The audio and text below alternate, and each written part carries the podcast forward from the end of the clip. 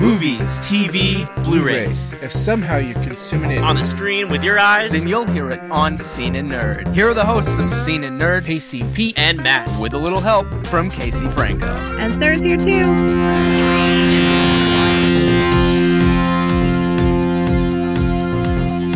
Proudly brought to you by GWW Radio. welcome to Scene and Nerd. Uh, I'm your host, Pacey Pete. Welcome back to the show. Alongside always is Miss Sarah Belmont. Are we recording? Yes, this- we are. Are you kidding me Are- right now? I said yes. I'm looking at the recording in front of me. Oh you know, just making sure, okay? Because I'm I'm feeling a bit deja vu right now. so, but I'm here. Glad to be here. Yep, always. Glad we're recording. Oh man. Do I need to explain what's going on right now, Sarah, or should we just go? No, they can read in between the lines. can read in between the lines. Yeah, they can listen. Yep. Haha, you're funny. Um, all right, so uh, you know, TV is not all TV is on hiatus, but the normal shows we do cover are. Uh, that doesn't mean we're not going to talk about any TV because there is some stuff we are still interested interested in that's on. Uh, but before we get to that, we do have a guest today. Uh, coming to us, uh, Mr. Ori Inav. He is going to be talking to us about the Dragon Fruit app. Welcome to the show, Ori. Hi, Pete and Sarah, for the first time ever. For the first time ever, it is nice to meet you, Ori. it's good to meet you. Um, now, uh, can you just real quickly tell us about the uh, Dragon Fruit app, please? With pleasure. Um, all right, so uh, Dragon Fruit is a dating app for geeks. That is the very short version of it. I can sit here and talk to you for hours and hours about all the interesting tech that we put into it and all the cool stuff that we designed around it. But in a nutshell, dating app for geeks. Um, and that's what we're working on. That's really cool. Now, you know, there's so many different websites out there that do the whole dating site thing. Now, when you were talking to people about this, whether it be friends or family or anyone that that does do online dating, did they immediately catch on to this idea, or did they say it's just going to be another dating app? You'd be surprised, actually. I talk to people, I tell them what I'm working on, and they're like, "Ooh, that's a really great idea," um, which is surprising to me because every time I think about it, I'm like, "Really? Wow, that's what I'm doing now." Um, it's kind of cool that I get to spend my time like watching TV shows and going to conventions and stuff like that for my job. Um, it's it's it's kind of awesome to be able to to be a professional nerd. Um, but yeah, I think that uh, I think that there is definitely a pretty humongous gap in the market for this kind of thing. Um, dating apps in general, I think, uh, have kind of left the geek community behind in a way, which is weird because geeks are like the kings of the internet, or at least used to be. And now the way that everything is designed, it's like the same people who are good at dating in general are the ones who are most successful on dating apps, right? If you're super good looking, then hey, you know, swipe right on that. if you're if you're really good at talking to members of the opposite sex, then you know, if you if you have all of these natural, sparkling, you know, pickup lines that always work every time, you can do that in a bar and you can do that on on a dating app, and you'll have pretty much the same experience. Whereas the people who may be a little bit more shy, a little bit more socially awkward, a little bit, you know, more anxiety, stuff like that, um, or in general, as we geeks have for so long and for and so unfairly have been socialized to believe that we're like in some way less desirable. I don't know. That whole thing make is is bull in my opinion, but our kind of people tend to not do so well in that environment. And I think that that's a really big part of what Dragonfruit aims to solve. It's um, we're creating a community where everybody is on an even footing and everybody knows that we're geeky in some way or another and we're into something to perhaps a slightly unhealthy degree. And and that means that we can we can relate to one another on a on a level of interest on a level of passion that may not uh that that may not be so easily understood in sort of the mainstream in general. Um and I think the community that we have built I'm really proud of it personally. I think that it's great. You know, it's interesting that um, you know, with all the dating apps out there, that there hasn't been something to uh, that speaks to the geek market, so to speak. Especially with you know, you have a show on that's so popular like The Big Bang Theory. You have the the rise of the comic book movies and even comic book TV shows, uh, and, and and just comic cons in general are just so huge now. It's surprising that there isn't something like this already. Did you find anything? I mean, I mean, I could be wrong. Was and obviously you have to do research and and find out about other dating sites. But did you find anything that came close to something like this? Well, uh, there are a few things out there, but none of them, in my opinion, are done particularly well. They're pretty disappointing. There are a couple of websites that are pretty scammy, in my opinion. I don't want to name names or anything. I particularly don't want to be, you know, sending traffic in their direction. But uh, there are scams out there, and there are websites where people think that they can just slap the word geek into the title, and a horde of, you know, desperate lonely nerds will just come and beg to give them their money and there's there's a lot of disrespect i think to the geek community out there in the world um, and that's particularly evident in websites that claim to be geek dating sites. Uh, we aim to change that. We are geeks ourselves. Everybody involved in the project, huge geeks, um, in terms of you know how geeky they are, not in terms of being like six hundred pounds. Uh, and they, yeah, we I, I, think that a really big part of it is respecting the community and understanding where people are coming from and what people are looking for. And we have designed everything about Dragonfruit to um, to make things easier for people. So, for example, the cornerstone of our technology is that we match people um, based on their interests first. And obviously, we apply filters like age filters and distance and gender and stuff like that. But the most important part of our matching algorithm is in the uh, is in what we call geekdoms, which is I just air quoted at my microphone, which was weird. That's um, okay. You know, it happens a lot with a lot of people that do come on the show, so you're not the first. Don't worry. It's all yeah, I'm just like looking at it like it's a person. Um, nice hair. And the yeah, so so we have our geekdoms, and that's uh, the most important part of the program is the geekdoms. You put in whatever it is that you're into. We have this huge database that we've compiled of everything that anybody can be into, and I mean that seriously. It's humongous. We're talking tens of thousands of entries.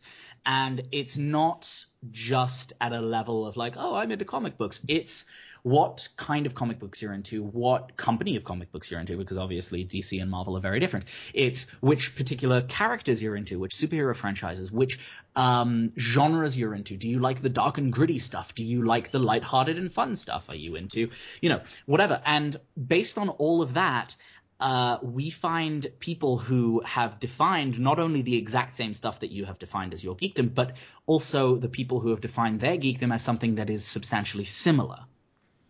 Um, it's kind of like uh, if you go on Netflix and it knows that you have watched A, B, and C and suggests for you D based on the characteristics of what those things were.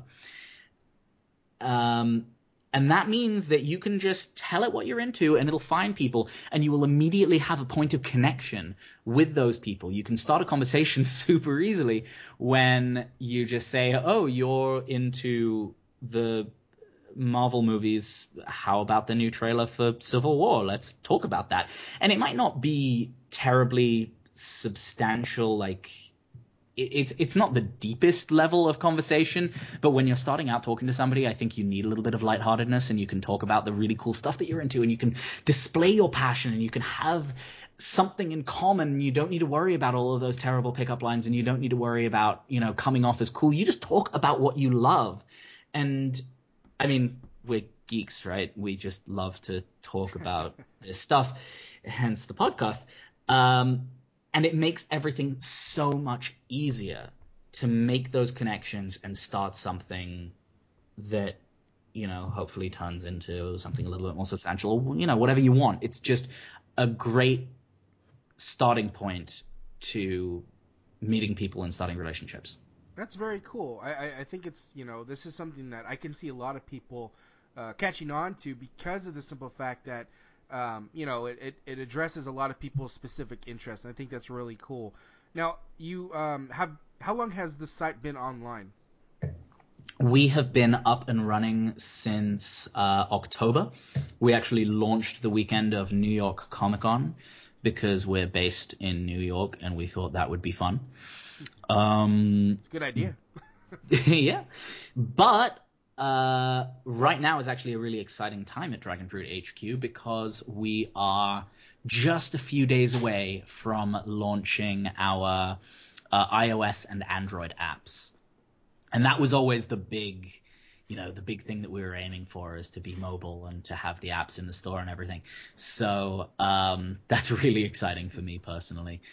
Uh, so anybody out there in podcast land, check us out in just a few days. You'll be able to find us on the store and stuff. Um, and uh, we've been working really hard on that. So that's um, something you should definitely check out. Well, that's awesome. I, I really hope it works out, and, and, and because this, like I said, this is a really cool idea that I'm surprised nobody has really um, uh, addressed, like in the way you guys are, which is why I think that it can be very successful. Um, now, you said you've been online since basically New York Comic Con. What's been what's been the response so far to this dating site?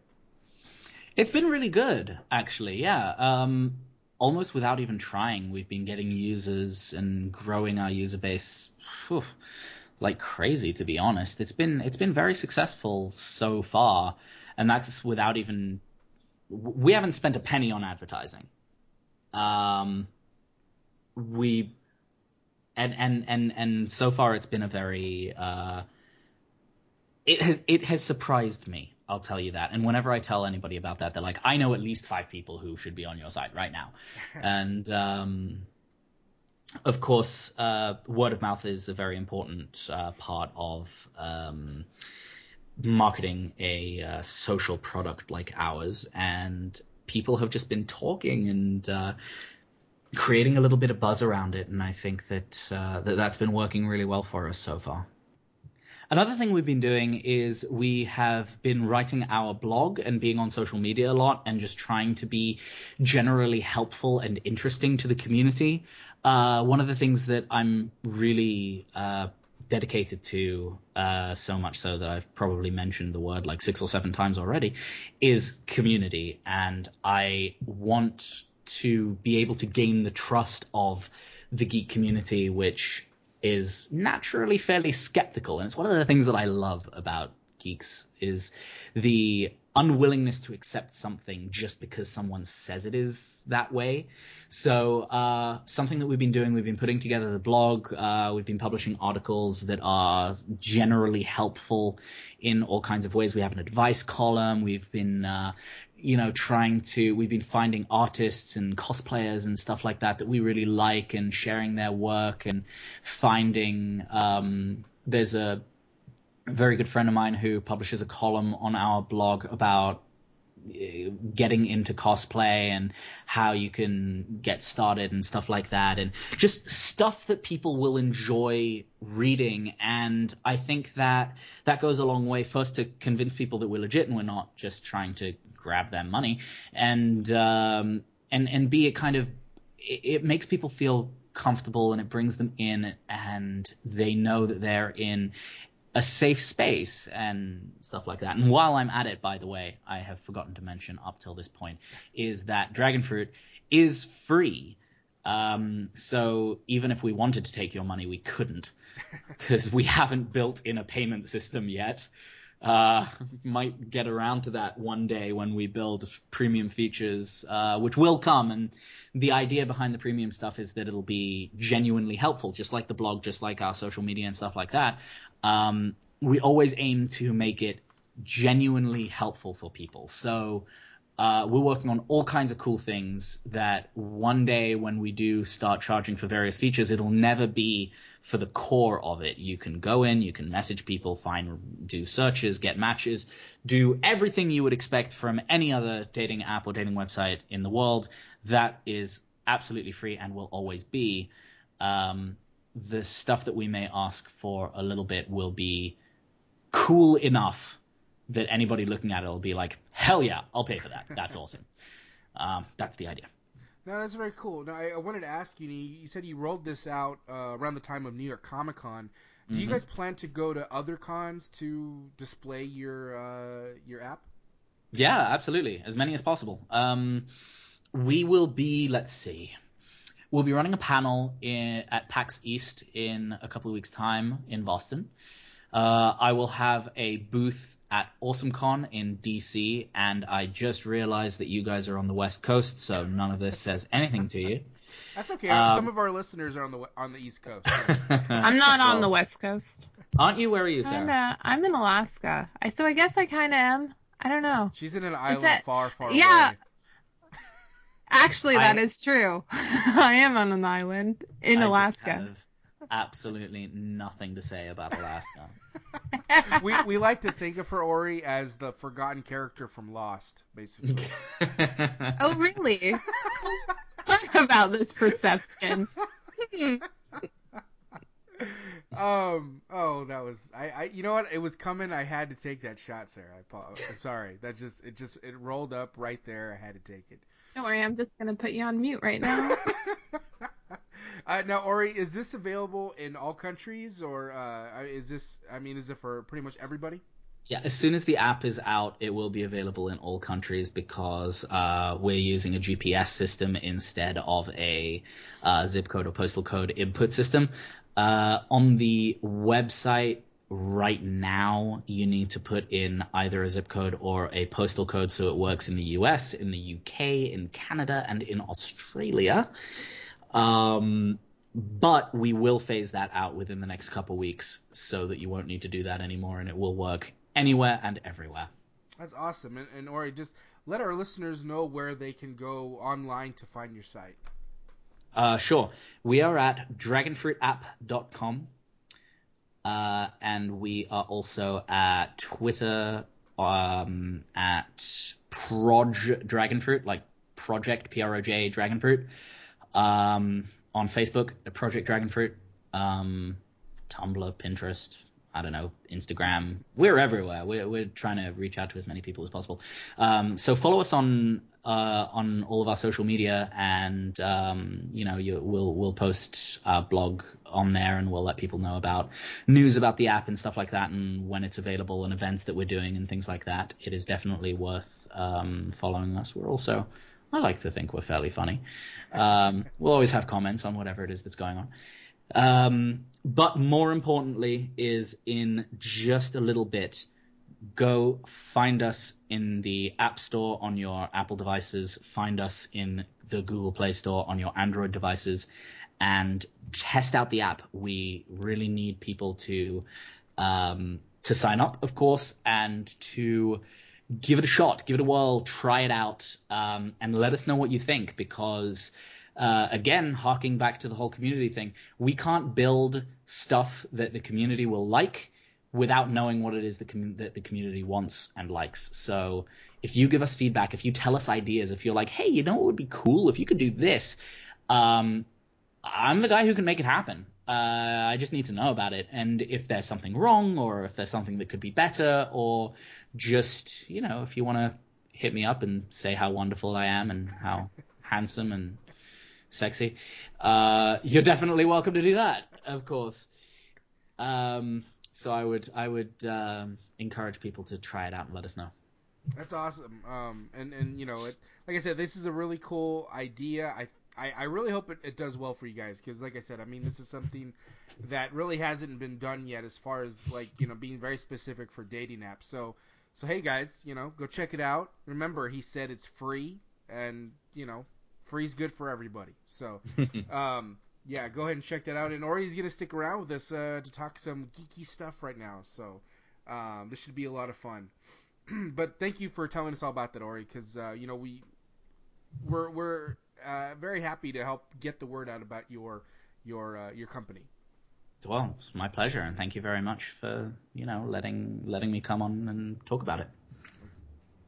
So we're gonna move on to uh, television now, and like I said, there's not you know there's television on, but not what we usually cover here. But we're gonna talk a little uh, uh, Game of Thrones right now, because you know just recently we had the the trailer drop. Uh, if you haven't seen it, go you know pause the podcast right now and go watch it, and then come back. Uh, it's it was really cool. Uh, revealed quite a bit, but obviously not enough because there's so much more we're gonna get uh, when the season drops. Um, Ori, you're, are you a big fan of Game of Thrones? I am a big fan of Game of Thrones. yeah, Uh, I'm I'm one of the guys who read the books Oh, okay. cover to cover Oh. and stuff like that. So I'm following along, and every time I'm watching it with my friends and stuff, I'm like, "Hey, that that that was different. What what are they doing here? I'm not sure." And they're like, "Shut up! This is So- annoying." How do you feel about this season? Because this is going to be the first season that there's no book, like there's no book associated to it necessarily. honestly, I love the fact that I'm going in blind. Yeah. Uh, the first couple of seasons I watched without having read it, and then I went back and I read all the books, and then I started watching, and I was ahead, so I knew what to expect, and Right. they still managed to surprise me a lot. Yeah. Um, but I am generally, you know, anti spoilers, so when I'm going in, I like to be surprised and I like to discover it as it's happening. So I am very excited to find out what's going on. And especially with Game of Thrones, I mean, this is a show where there are so many fan theories and everybody's Mhm. talking about what's going to be and how is it going to work and who do we, who are we rooting for and how are they going to die horribly. And I- I mean, there's just so much potential, and I just can't wait to find out how how how all of this is going to shake out. So if you're anti spoiler, have you watched the latest trailer? I haven't watched the trailer, Okay. Are we even but that's allowed okay. to That's talk? okay. No, no, yeah, yeah. Go ahead. Go ahead. Because Pete knows me, and I'm all about the spoilers. Well, you know, Everything. over on our site, the GWW.com, Sarah did write, did have a write up of the Game of Thrones uh, trailer. Now, without you know saying too much, you know, Ah, go what, ahead. Come on. what what can you uh, what would you how would you best sum up the trailer here and even what you you know shared on on your article Uh. no, no, I'm sorry. It's it's been like two weeks since I wrote that, and a lot has happened in my life. But um, so to best sum up that trailer is like to sing a song, but I'm not gonna sing. Um, it's what a wicked game we play. Like they di- mm-hmm, they mm-hmm. in the trailer they used a cover of Wicked Game that was brilliant and I adore it because of that. And they it just that trailer just summarizes the show. The show is so successful partly because it walks that fine line between hope and hopeless. So all these characters have power at certain points in the series and they also lose it at certain points. So it's a never ending game that they're playing and it's both hopeful and it's hopeless. And that's kind of what life is because you you um you win some and you lose some so to speak and it's just a natural progression and evolution so i and i think that this trailer sums that perfectly up just through the use of what they showed us and where these characters are. There's this brilliant shot of daenerys as she's entering the dothraki capital and she's so small compared to this um to where she's going and she just is like an ant and it's a brilliant shot and and I'm very I'm ve- I'm being very bad at articulating right now so Pete back to you no, I, you know, I wanted to. Uh, I just wanted to say, you know, the great thing about this show is that you know George R. R. Martin doesn't screw around with deaths. When somebody dies, they die. uh Well, okay. well, uh, we're heading into the sixth season and we're Nah. about to not necessarily have that be the case anymore so Okay. up to this point. Uh, and we got Well- we got like the zombie mountain walking around these days. Well, yeah, but what I was his mean, name? Um, I guess like what I mean is on the show when there's been a death, they don't mess around with it. Like if there's someone's gonna die, they die. Beric Dondarrion. That was his name. Beric Dondarrion. Uh, let me think. Season season two, when Arya is running around in the forest, and there's the guy with the eye patch who keeps getting stabbed and just stands up again. Oh, He's like, "Oh, I've right. died like nine times." I remember him. Well, I mean, so we don't even need to go into the sixth season to, to, to come up with an example of where people sometimes don't stay dead. Well, Yeah. I mean, I guess what I'm what I'm talking about more is like you know with um with uh, Ned Stark or uh or just the Yeah, Stark when- family in general. When you lop someone's head off, it's kind of yeah, hard to come back. I mean, you know, Yeah. uh, If if you're a Stark, you tend to stay dead. yeah. Yeah. well, I mean, there's like some some core characters have been killed off and like they've stayed dead. I mean, obviously, we're gonna find out the we're gonna find out what's gonna happen with Jon, with Jon Snow, uh, coming into six, the se- the sixth season. But I guess I like how they, you know, at least characters like that they stay dead and they don't they don't come back in that in that sense. yes. Um, that's what I was alluding to. Just because um, I'm still mad at The Walking Dead, but I'll get into that later. Ugh, Glenn. um, oh, I see what you mean. You, I, you mean they don't they don't pretend to kill people just to bring them back like three episodes later and be like surprise? Glenn. Right. yeah, yeah, yeah. Yeah. I totally know you that. That's so that, that's that's what I mean. They don't mess with our emotions in that way. If if, if Ned Stark was gonna die, he died. There was no someone swinging in to save his the day. You know, it was just that's just how it went.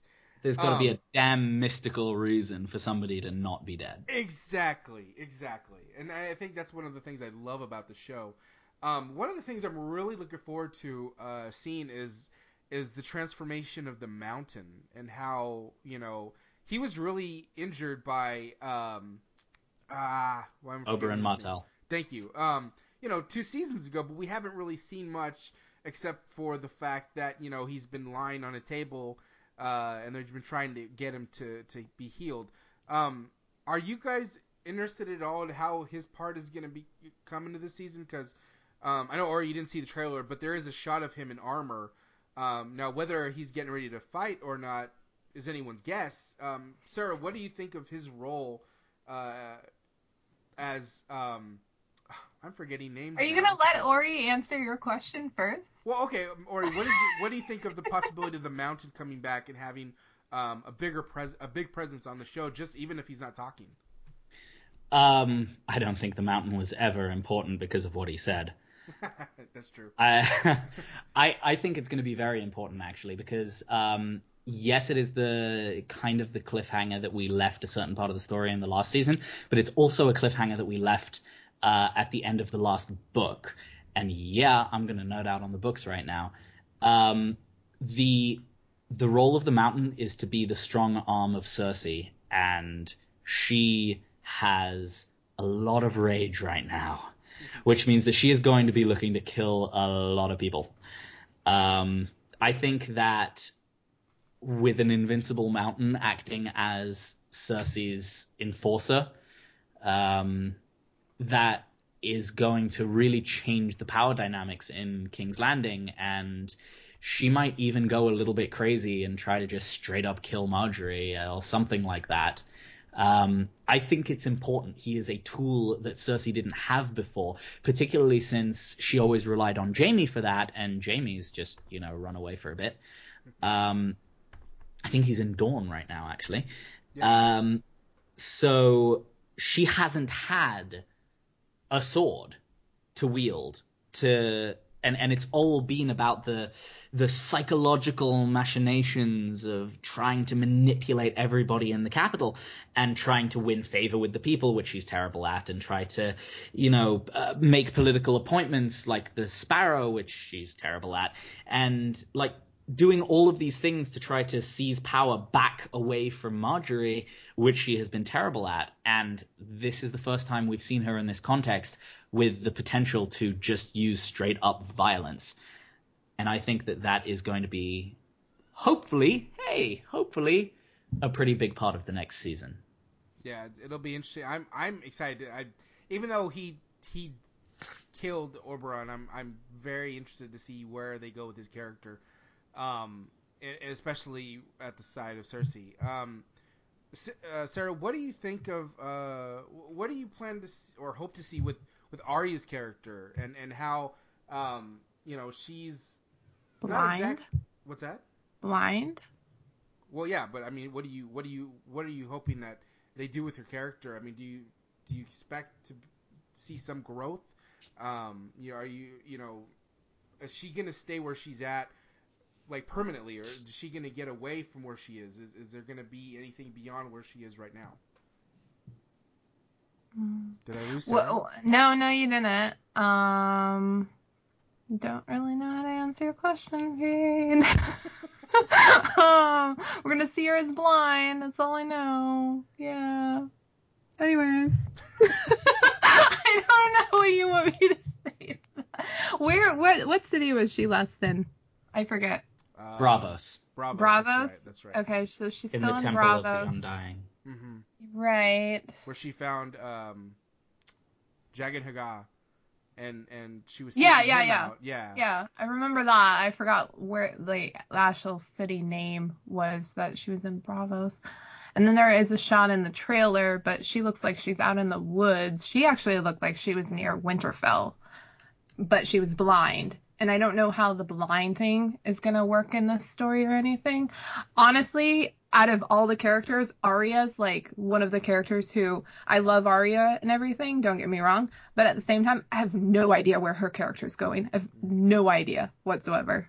Well, yeah, because it seems Yeah. like one minute she's training, uh, you know, and, and almost like she's gonna be the one that has to, uh, uh, you know, seek revenge for the Stark family, and then you know she's having her own thing, um, uh, and and trying to become somebody else, and and you know just on a completely different path.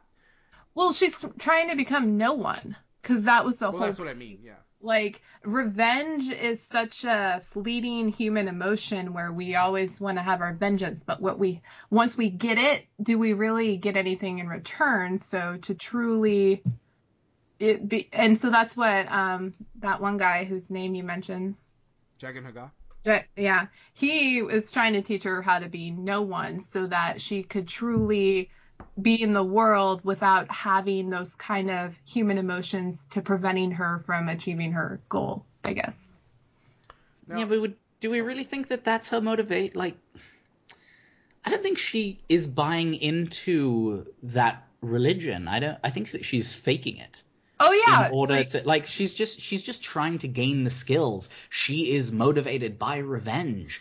So she'll do what she has to do. She'll say what she has to say. She'll temporarily believe what she has to believe in order to become like one of the um what are they called the faceless brotherhood or whatever um the most efficient assassins and then she's going to wreak her terrible revenge on everybody she still has her list she goes to sleep reciting her list that's i don't think that's going away the fact that they blinded her is hopefully going to be temporary but even if it isn't she still has the potential to be a badass and um and and I don't I don't think that she really is trying to lose her identity.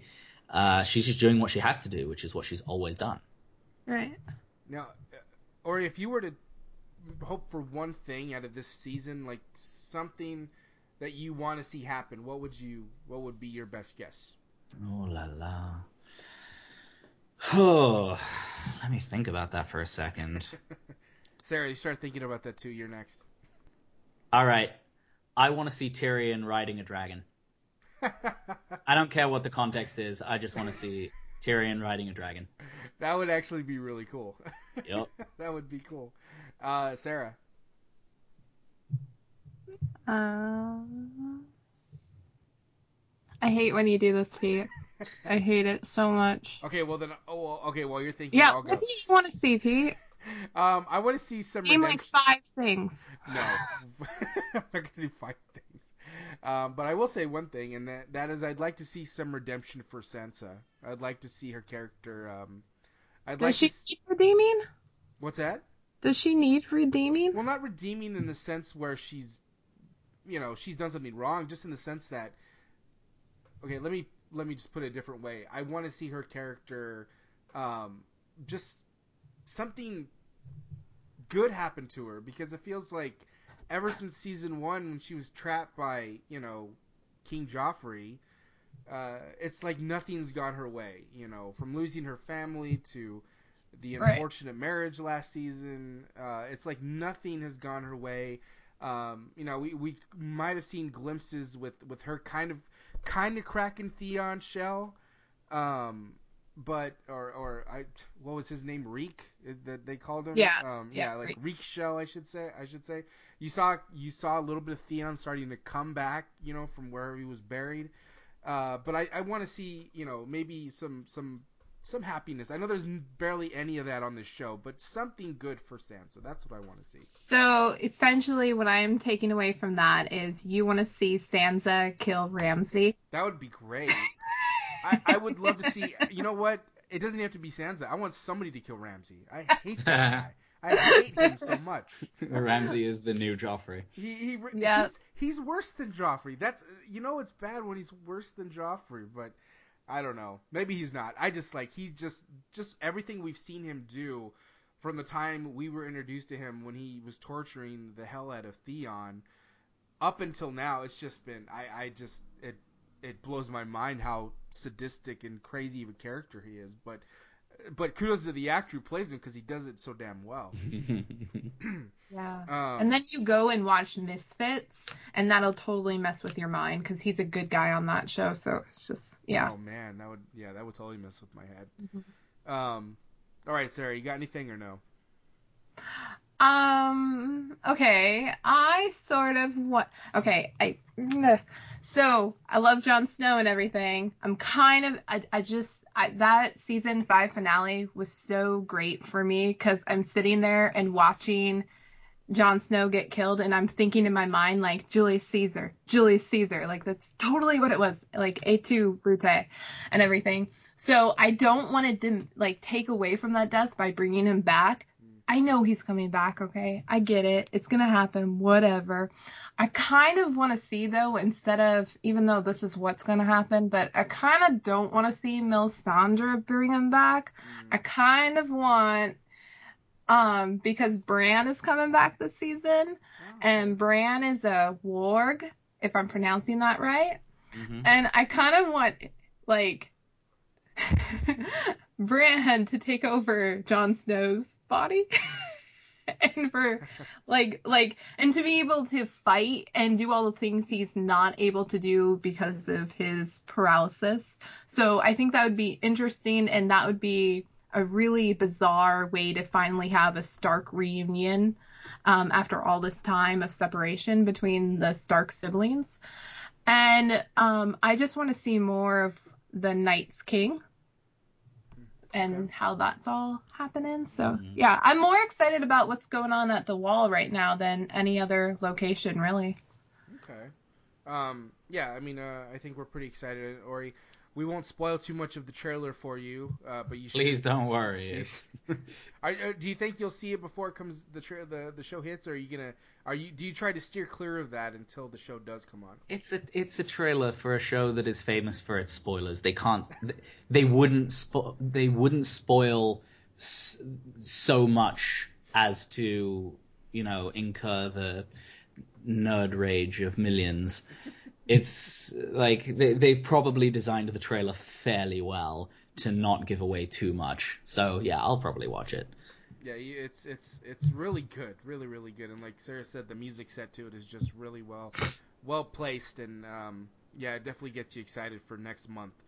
Um, all right, so moving on, uh, you know, we mentioned a show uh, a little while ago, a little show called The Walking Dead. Um, they had a pretty interesting episode this past week. Um, you know, we have uh, Maggie uh, and um, Carol being taken hostage by Negan's people, which I thought it was really interesting that Negan's people all refer to themselves as Negan. I thought that was interesting, even though we all know Jeffrey Dean Morgan has been cast as Negan. Um, I thought that was a very uh, interesting sta- stance they took. They all took.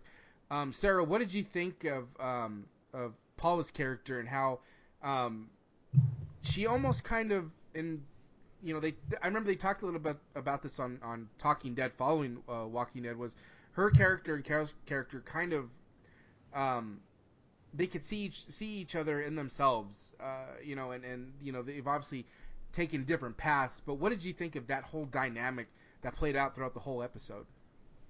Well, that dynamic itself was a lot different than what we would have expected going into that episode, considering the role Carol took. Like she she was holding on to the beads and acting like she believed in religion and then that her faith allowed her to survive for so long when we know Carol to be a complete badass and to be more in the vein of Paula, but and, and see this is why I love Carol so much because she get finds herself in these situations with new people and she just adapts and plays the role that she believes will allow her to survive. And so that's what she did. So I thought it was a very interesting dynamic and Carol was able to then latch on to these ideas about Paula's relationship with the guy, right? Because there was Mhm. some kind of domestic abuse going on there, right? Yeah, they they kind of they kind of hint at it. Well, he does like well, the guy smacks her and and Right. But then they they do kind of hint that hint that you know he is that way and. Um, and then you know, obviously, there's the parallels there with what Carol used to go to back Right. back in season one. Right. Exactly. So Um, Ori, do you watch uh, Walking Dead? I do. Actually, that last episode really was. I the only person who got flashbacks to Hans Gruber and Die Hard? Uh, yeah, I. I You know, Yeah. they're on you're the only when- one. when Hans Gruber. You're all Hans alone Gruber- on that one. when, when- when John McClane finds Hans Gruber on the roof and he pretends to be an American hostage and he's like, "Oh God, they're here, they're trying to kill me," and he like takes them along and oh, I know what you're talking. leaves- you guys remember that scene? Yeah, are you referring to how Carol was acting the whole time? Like, yeah, when she was pretending to be weak and stuff in order to To get, yeah, to, to, to manipulate them Okay. into letting well not exactly letting her go but just not taking her as seriously as they ought to um and and turning that to her advantage No, no, I, I, I, I get what you're saying. I totally get what you're saying now. Um, I didn't think that, but actually, it's a good analogy to use for that scene because that whole time when they're there and Carol is acting weak, I mean, I totally thought it was an act. I'm like, this isn't Carol. Like, this isn't like the badass that we've come to, you know, her character's grown into. Um, but yeah, that's uh, that's that's interesting. Um, what did you think of what did you think of their dynamic and, and how you know at the end of uh, how it led to you know their their their scuffle at the end and you know turned out the way it did. like so much of the rest of walking dead i think that they're trying to make the point of um, hubris. It's basically like classic greek mythology. Um, uh, uh, wh- what was her name? The, the, the woman who Uh, Paula, Pa- Paula, thank you. Um, they were so similar in so many ways, so strong and smart and adaptable, which was what uh, what Paula's point was in telling the story about you know how how she had survived um, the apocalypse and all of that. They had so much in common there that you could really see that if the tables if, if, if the situation was a little bit different that they could have made amazing allies and that was I mean that wasn't exactly what Carol was proposing at the end. She was saying you know just just turn around walk away run. We've come too far. Had it had it been 10 minutes earlier then it could have been you know something a little bit more more friendly and it would have been you know come join us. But at every step Paula was being stubborn and she was being mistrusting and she was being all of these things that are natural results of living through the zombie apocalypse um, that she couldn't let go of her own pride she couldn't see a dangerous situation like she was being stubborn as hell even when carol was training a gun on her and she was like i, I am definitely going to kill you in about 10 seconds um, and she still wouldn't do the smart thing and run. And it wasn't because she isn't a smart person. It was because she was too proud, too headstrong to see the advantages. And that is the the, the, the, death warrant for almost everybody on the show. It's when they get cocky. It's when people take risks that they shouldn't. It's when they get too comfortable. It's when they trust somebody they shouldn't, or it's when they don't trust somebody they should. Um, and I think that that played out really nicely in in this episode, and I particularly liked how we got so much of Paula in this episode when she was an unknown one episode before.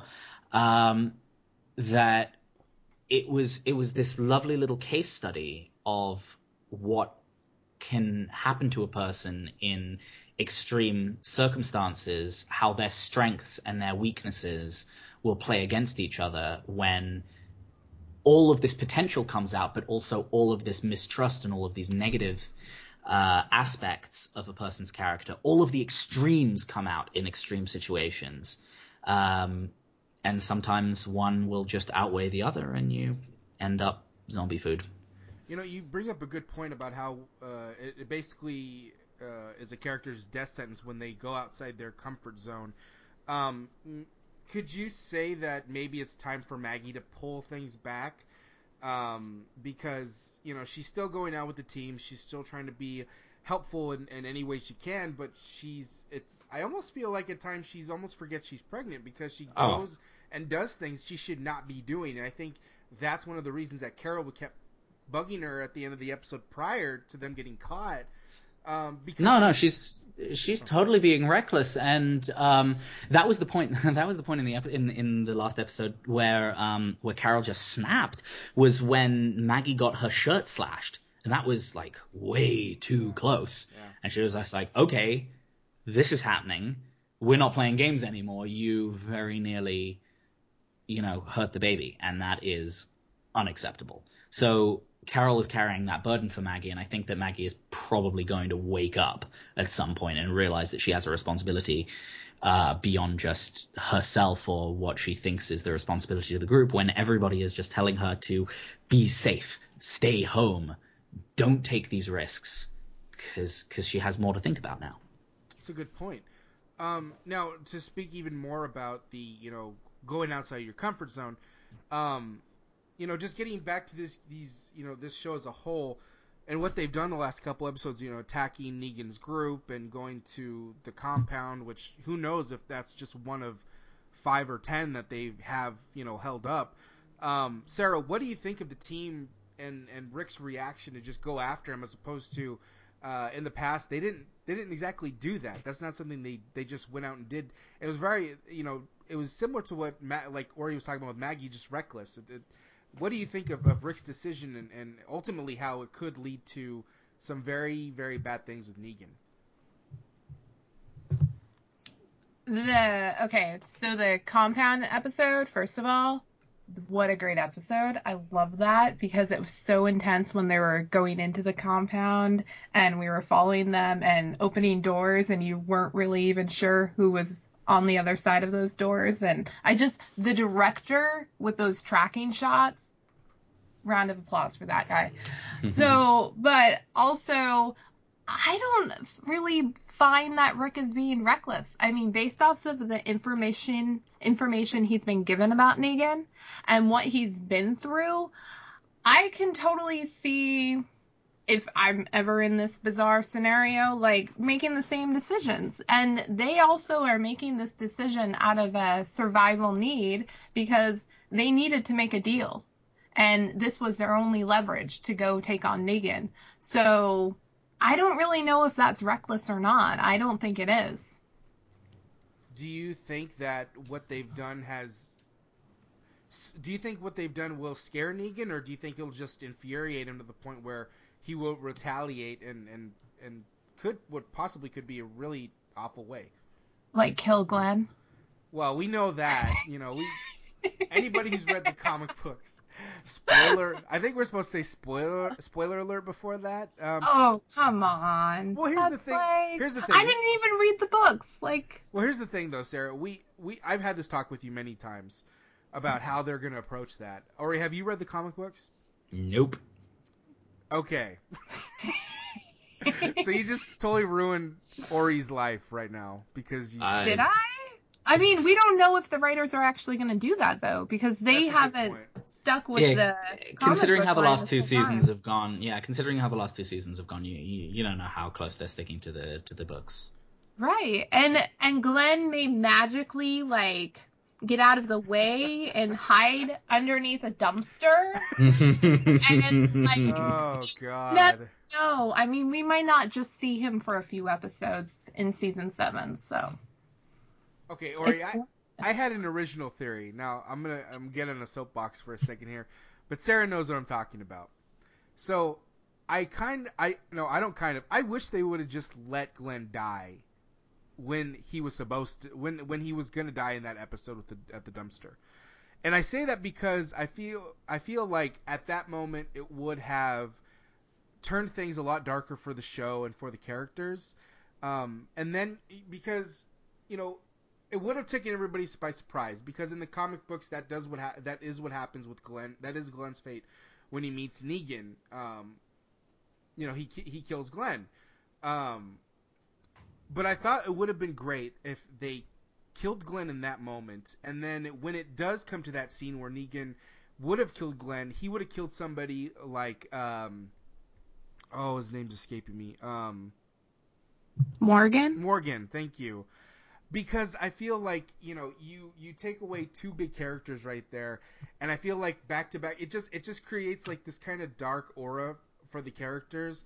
Whereas you know when Glenn came back, it just felt like oh well, I guess he can never die then. Like everything's okay, everything's fine, even though the zombies raided Alexandria, everything's fine. Um, and and so my theory was I thought story wise it would have worked if Glenn died because it would have put Maggie in a really bad place. She would have had to cope somehow to get through it. Um, you know, it would have brought on different character dynamics. Um, and then you have Morgan going through his whole, you know, he doesn't kill people. Um, you know, there's other, there's another way he says, uh, and and and then being the one that dies in in that scene with Negan, I thought would have been very powerful uh, and and just brought up a, a whole different way, uh, a whole different like just a whole different dynamic going into the next season. Um, feel free to tell me I'm crazy. No, because I completely agree with you. you Or- know that, Pete. I know. Or, I'm, I'm interested to hear what Ori has to say. Well, I mean, I think I think it's definitely possible, but uh, right now, what they did with Glenn makes Walking Dead a little bit more difficult to uh, take seriously in terms Yep. of the stakes. Right? It's like the Marvel movie universe. Nobody's dead for real. We all know that they're invincible. It's like a sitcom. Any conflict that arises is going to be solved in 22 minutes or less. And that means that anytime there is, they're, they're like two ends of the spectrum, right? On the one hand, you have what Walking Dead is doing now and what you get in the Marvel Universe. And on the other side of the spectrum, you've got shows like Lost, where anyone can die anytime. It doesn't matter. It's, you know, we've, we've been getting to know them and loving them for five seasons, and whoops, they're gone. And it's, you know, Game of Thrones falls closer to the Lost side of things um, than and and and Walking Dead is moving further and further towards the these characters are invincible, and I think that that really is a mistake. It, it's bad storytelling. There's a good. I mean, I mean, there's only one thing worse, I think, than killing off a character for no reason at all, and that's bringing them back when they ought to be dead. So um, I don't know if Glenn at the dumpster was a good enough um, send off to a character that everybody loves, uh, but it probably would have been better than bring him back in the fashion that they did because they were just like, "Oops, just kidding. Yeah. Phil Coulson is alive. It's okay." um, and and and so I think that in order to reclaim their uh, their credibility in storytelling, something big has to happen. Be it Morgan, who we've been learning more and more about, and honestly, I think that Morgan, because he's a fairly recent addition to the cast, um, has more of a story to tell than Glenn. Glenn is nice and established, and I think that we've dealt with his um, with his evolution as a character uh, sufficiently. I don't know where else he really has to go, other than you know being a protective dad, etc. And that's like Walking Dead, the later years. um, Well, we see that with Rick right now. We do. So we have the protective dad. We don't need another one. I, I I agree. Check. Uh, and that's and that's a problem with any show that is that that isn't quite as deadly as this one, um, where things go on for too long and everybody inevitably gets married and has kids. Um, it just it's it's kind of a cliche, but so so I think I think Glenn is probably in danger um, from a narrative perspective. Um, if that's what happened in the books, then yeah, I think they might go for it, especially if it comes to um, Negan and establishing him as a truly dangerous foe. yep. Because again, we've gotten to this point where everybody is so adept at killing zombies that zombies aren't even much of a threat anymore, at killing humans so that humans aren't really a threat anymore. Everybody is so incredibly badass, and now we have this guy who is running uh, a group who seem to be crazy and violent and Organized. very, very good at their jobs. Yeah. Tactile. Um, so he needs to be established as a threat, and the best way to do that is to hit us where it hurts. And I think Glenn is where it hurts most. like literally hit us. That, so Oh, funny. that's but funny. but that that would be good storytelling, I think. Yeah, it, it's, Yeah. it's it's it's according to the comic books, that's the way it's headed. But like you guys said, the way the things have gone the last two seasons, anything anything's possible. Um, you know, I think there's there's definitely a contingent of, a contingent of people who would rather it not be. Um, uh, oh, why am I forgetting names? Uh, um, Norman Reedus' character, Daryl. Um, Oh, Daryl's not going anywhere. uh, people would people would. I I'm think there's sorry. there's shirts that say "People riot if Daryl dies." So Yeah, if Daryl dies, we riot. yeah, exactly. Yeah, it, it, He's also a character who I don't I don't feel like they have done enough service to fully have him like deserve to like kill him off. Like I, I still think that there's more story to tell with with him. yeah. Well, there is. I mean, they. I mean, they did try though when this whole thing with his brother. You know, that was a pretty pretty good story arc. Yeah. I thought Right, but not anything recent. That's true. That's true. Although I'm sure all the uh, Carol and Daryl shippers were going crazy when uh, they hugged and embraced a little bit uh, at the end of the episode. That is such a weird ship. I, I'm just gonna say that. it's just a weird one. yeah, I, I, I, I'm not. I won't get into it, but um, I, I thought that was interesting how they did slowly tease them together without putting them uh, literally together. I, I Um, don't think they're gonna do that. No, I, I You You know, some relationships occasionally, every once in a while, are just like people being friends. Mhm. Yeah. That can happen. It doesn't happen a lot in TV, but it does happen. People are Especially- friends sometimes. Yeah, Daryl and Carol can definitely be that exception to the rule. I, I, I, I agree. Um, and it makes for a fun for a fun relationship between the two because you can, as you know, the writers can can have fun with that kind of storytelling and and never really put them together. So hopefully they continue to do that. Um, all right, so that was uh, our little discussion on The Walking Dead. Uh, the last show that uh, we wanted to talk about. Um, and or if you haven't seen the show, that's okay. You, if anything, feel free to ask questions because this show really does bring up a lot of questions. Um, the People versus O.J. Simpson, Oh. Which is uh, a very interesting show, uh, packed with really, really good performances.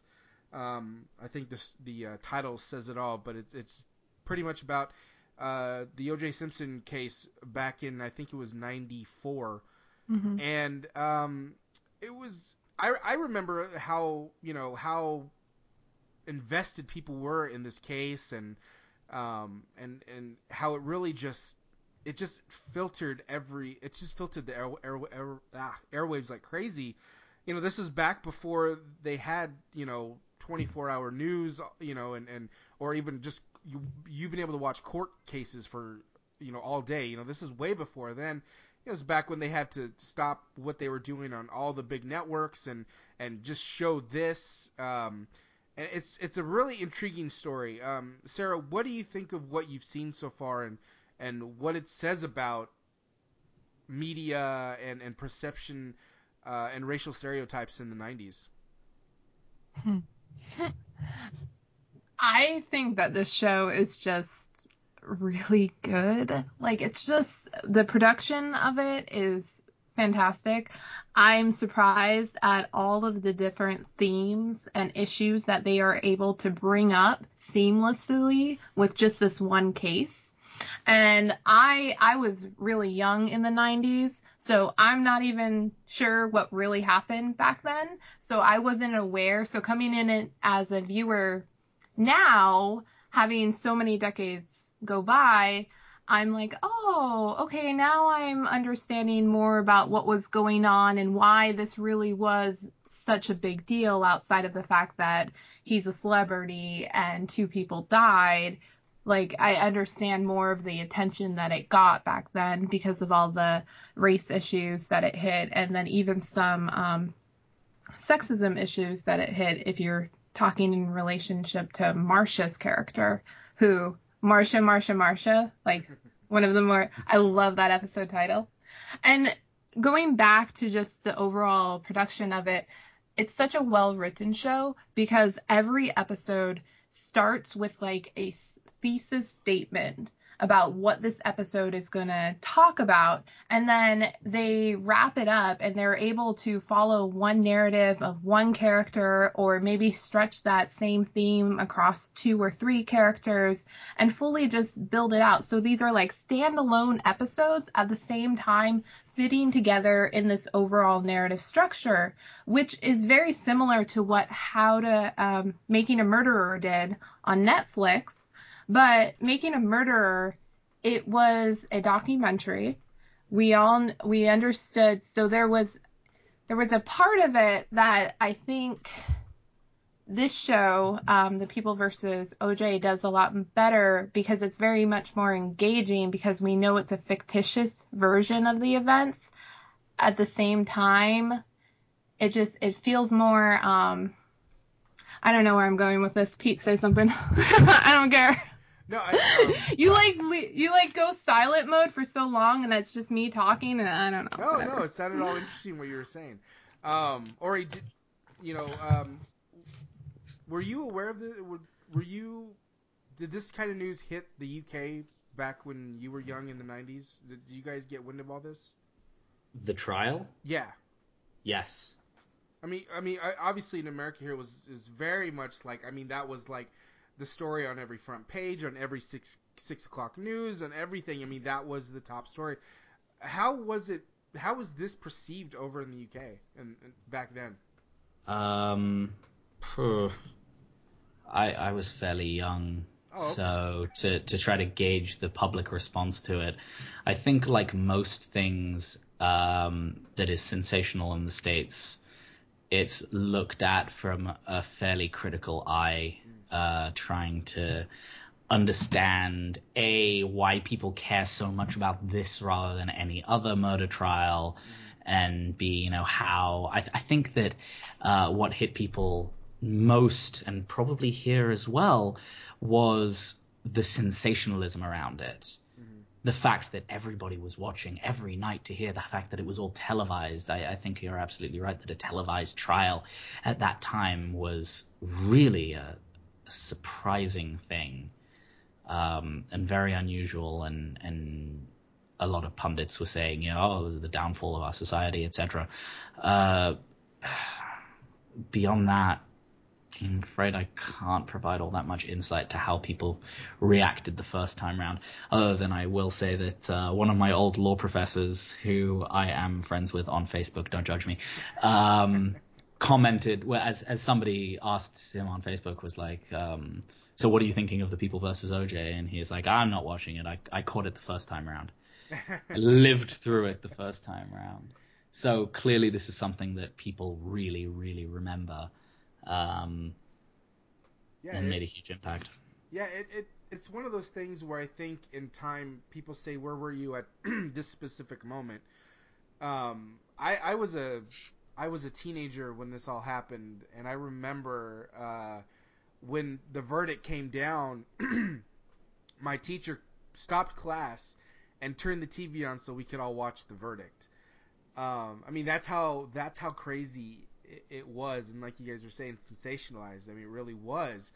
Um, but I mean, it was just kind of just it was just really bizarre. Um, you know, I there's ESPN did a really good documentary on on this um, without without getting into the people um, that were attached to it, and and it was actually more about the Bronco chase. Um, I I, I, I want to say that just the title of it is is um, oh I I apologize. I can't remember what the title is, but it's a thirty for thirty documentary, and what it does is it shows the Bronco chase as it was happening, but there were so many other things going on, and I think uh, it did a really nice job of of showing how something like this just overtook our lives.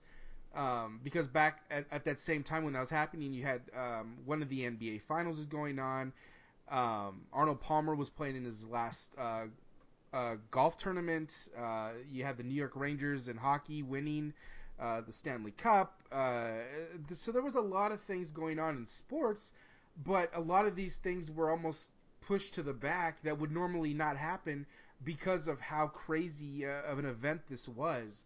Um, you know, it's it's funny watching everything take place the way they portray it with the Bronco chase and and and you know bringing him in and just the pictures he took. I mean, I remember all that stuff, so it's kind of just it's kind of just it's crazy for me to watch from that standpoint of of it being you know fictionalized on TV and then not I mean I personally didn't go through it but I remember watching all the footage and and seeing the pictures of O.J. Simpson. I remember watching the trial with my parents, um, and it was just it's it was such a, just a really really bizarre time. And then and then um, Fox did a really really bad thing. Uh, it was in the middle of the trial.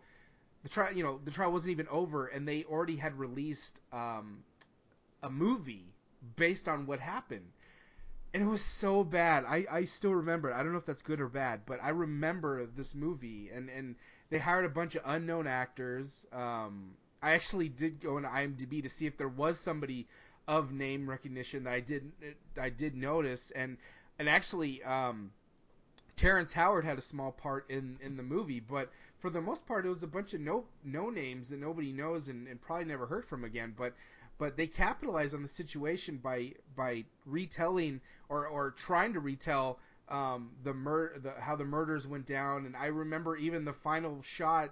There was a there was uh, there was something that said you know the trial is still going on. It was just so it was so bad, but it was just a good example of how people try to capitalize in any fashion on what happened. But but just getting back to the show, um, I I'm enjoying it a lot. Like I said, I, I I remember everything happening, so a lot of the stuff is very familiar familiar to me. Um, but I, I, I gotta say that my favorite standout performances in this show have to be Sarah Paulson as Marcia Clark uh, and um, David Schwimmer as uh, Robert Kardashian. Um, very strong performances. Uh, everyone else is great uh, in this show, but to me, those stand out uh, the most. Um, Sarah, uh, what stands out? What performances stand out to you in this show? Uh, Sarah Paulson, of course. And then uh, I don't know the actor's name though, who plays her co-counsel. Oh, But- who plays Christopher Darden? Yeah, Um, I actually don't think that David Schwimmer's doing that great of a job. Actually, Well, I'll say this: in the first few episodes, he was. I thought. Um, I, I, and I don't know. Maybe it's because I thought it was interesting how, um, they really show his relationship with with OJ. Like, hmm if you like, I remember thinking when I think back to when this all happened, you didn't really see him a whole lot. I think he did a couple of press conferences. He he was the one, just like in the show, he read the suicide letter, but you didn't hear much about his name. The person you heard more about was um, um, Al Cowlings, which who was the guy who drove him in the Bronco. okay. Uh, yeah, that that's what I remember. I remember his name way more than than anyone else uh, that was close to him at that time. Um, but I thought that was um, was interesting. It's actually uh, Malcolm Jamal Warner is playing playing that role, which I he looks totally different. He's definitely not Theo Huxtable anymore. Um, but what do you think of? I mean, obviously we, we know what happens with with uh, with the verdict and how everything goes down. What do you? I mean, what are you expecting the rest of the way? So are you just kind of just sitting back and enjoying the ride, or is there anything else you're looking forward to? I'm enjoying it because I didn't see it the first time. Because I was, I was only four.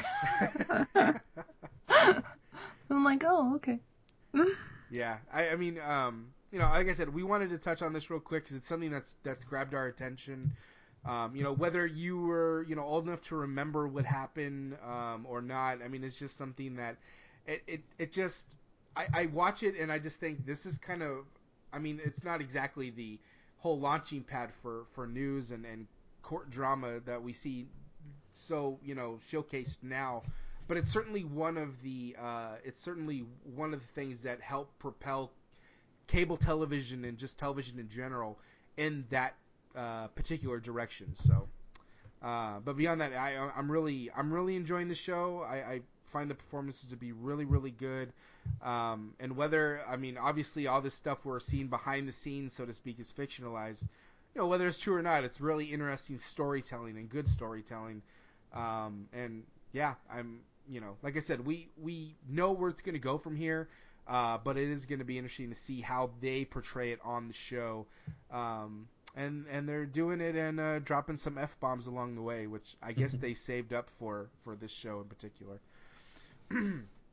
um, just a couple other things I want to talk to you guys about. Um, you know, in one week we get uh, Batman vs Superman. Uh, Ori, are Yes. are you uh, who who are you taking in that fight? um, I'm apparently completely alone in thinking that this is a no-brainer for Superman. Well, I mean, it's it's He's freaking Superman. he, he is. he is literally Superman. I don't know how, how much clearer I can be about this.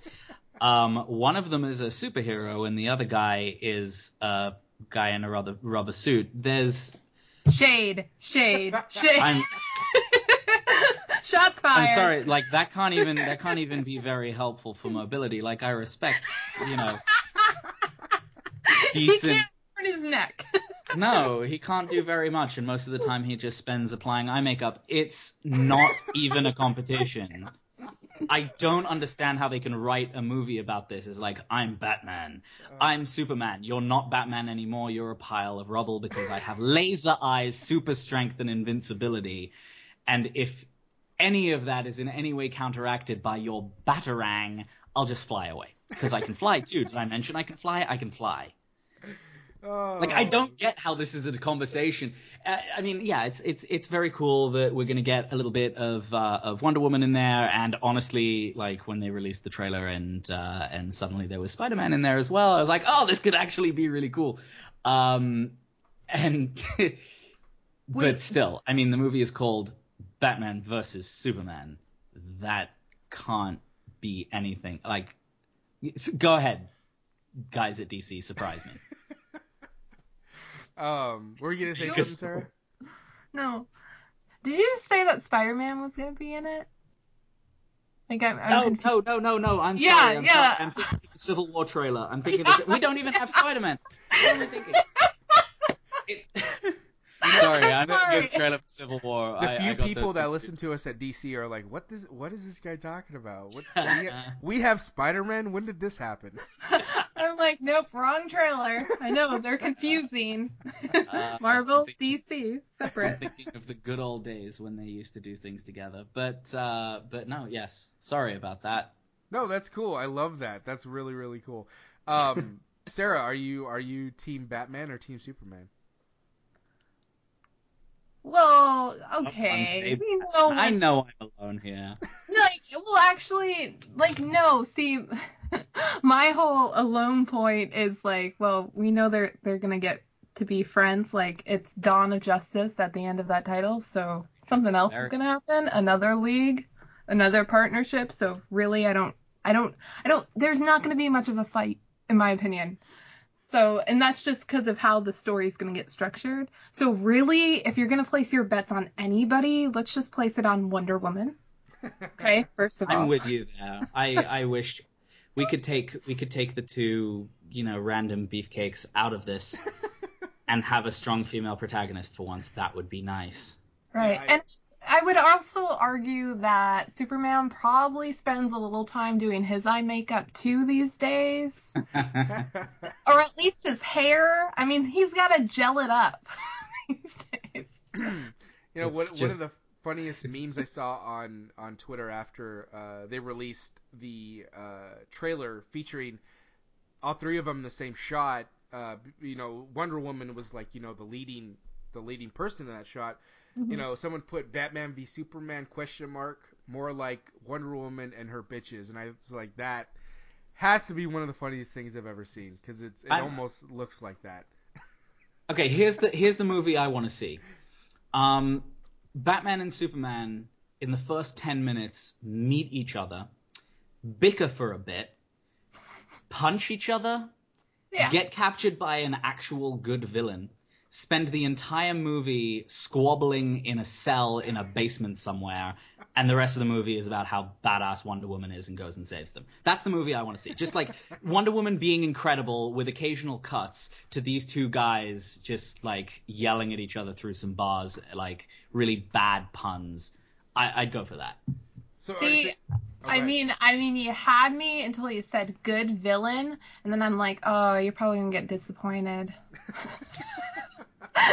Seeing as how villains are typically in these Wow. kind of movies, Do we do we have a main major uh, villain? Has that been revealed? Did I miss Lex that? Luthor. Lex Luthor is the main- Oh, oh God, Jesse Eisenberg. Yeah. What a choice. You see, uh, Jesse Eisenberg makes so little of an impression in me that I forgot he was in it. Well, I mean, Social Network. Come on, great movie. Great movie. Don't say anything bad about Social Network. I'm a Let's huge Aaron there. Sorkin. I'm a huge Aaron Sorkin fan. Social Network did not do it for me. Okay. Awkward pause. awkward silence. Um, so you're definitely looking forward to the Wonder Woman mo- Wonder Woman movie then coming out next year. Yes, let's have that. Let's skip this one. I have to agree with that. No, but we got- know Justice League is gonna happen. Why does it have to dawn? Like, let's just skip to the actual Justice League. You know? Oh, that's funny. Um, It is. All right. It is getting a little tiresome that we constantly Yeah. have origin also- stories and more origin stories, and we're not Right. allowed to ever see anybody ever grow up. Like it was a good.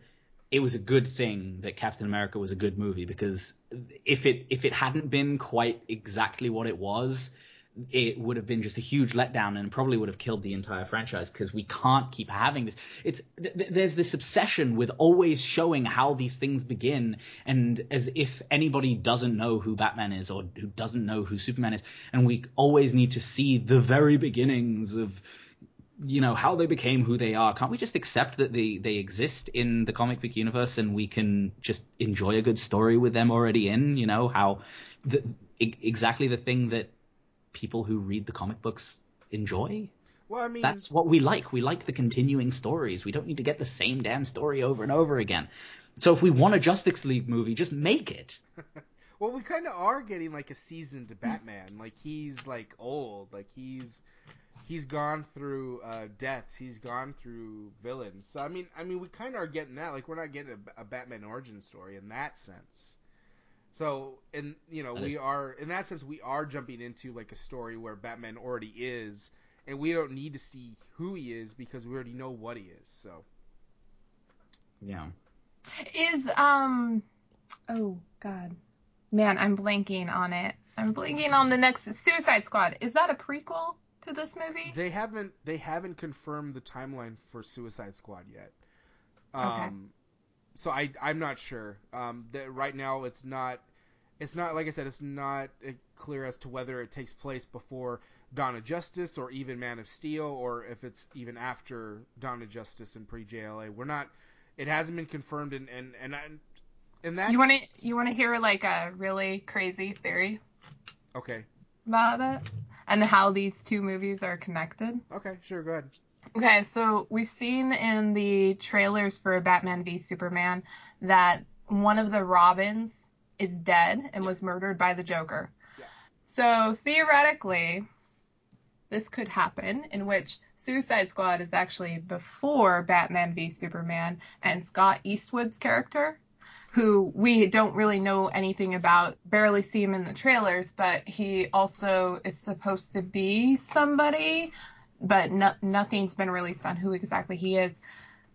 He could be the Robin that is dead in Batman v Superman, so we see his death occur in the Suicide Squad trailer or uh, movie, and he's an under undercover in Argus, and that's how the Joker gets a hold of him, and he dies during that operation, and that's how the two movies are connect connected.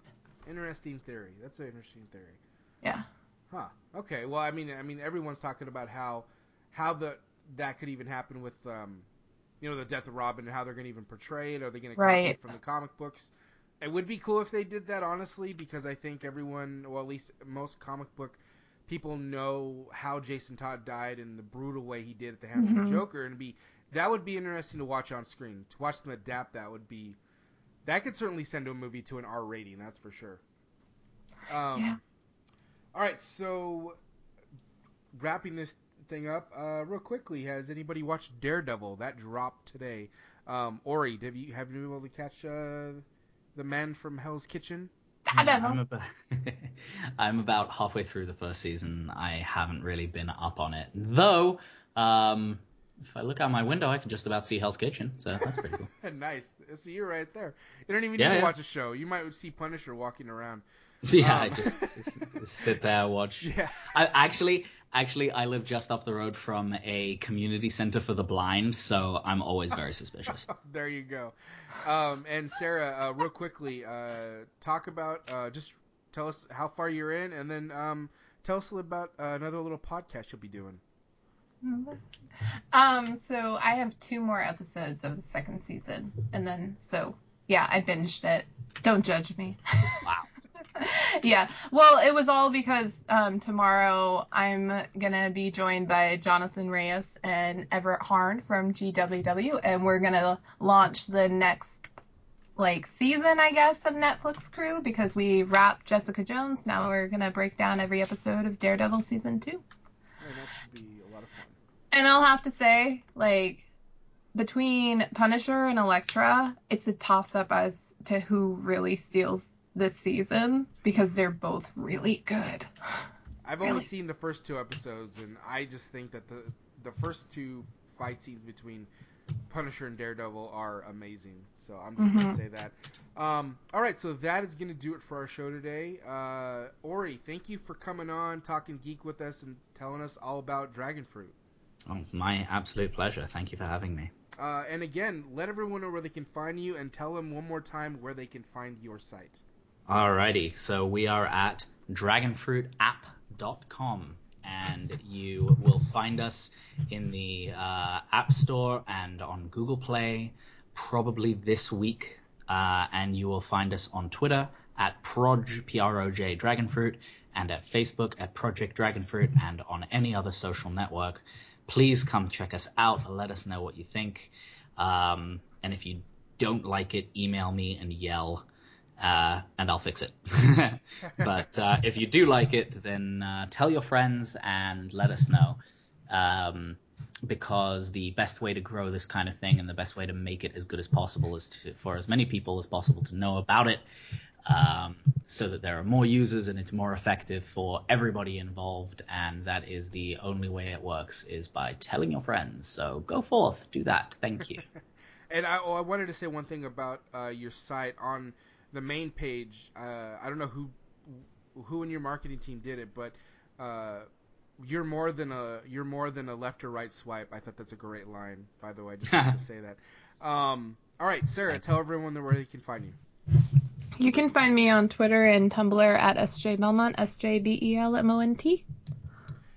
And you can find me at Pacing Pete on Twitter. You can find us at Scene and Nerd. You can find us on iTunes, Facebook, at thegww.com for all articles, um, Podcasts. and all that good stuff. Oh, and one more quick note. Um, if you listen to this, uh, happen to be listening to this podcast this weekend and you're in the Bay Area, me and Matt, who's not here Matt? today, Matt, Who? One Never of our heard other of that guy. co-hosts. Um, we're going to be at Silicon Valley Comic Con this weekend, um, hanging out, you know, getting interviews and uh, just getting some good coverage on the con. It should be a good time. It's our first ever Silicon Valley Comic Con, so uh, come say hi. We're going to be Snapchatting and Periscoping and uh, promoting it as much as we can and uh, trying to give you guys a glimpse of what's going on down there because it, show it, cause it should be a fun time. All right, so that is going to do it for our show. Uh, we hope you enjoyed it. Um, like Ori said, go check out uh, Dragon Fruit. Sounds really, really cool. And um, you have a DVR and streaming capabilities. Use them. This has been a production of the GWW Radio Network. Please don't forget to subscribe, rate, and review us on iTunes, Stitcher, and SoundCloud. Also, check out Geeks Worldwide at thegww.com for all the latest news, reviews, and opinions on video games, comics, movies, TV cosplay, and more. Geeks, assemble!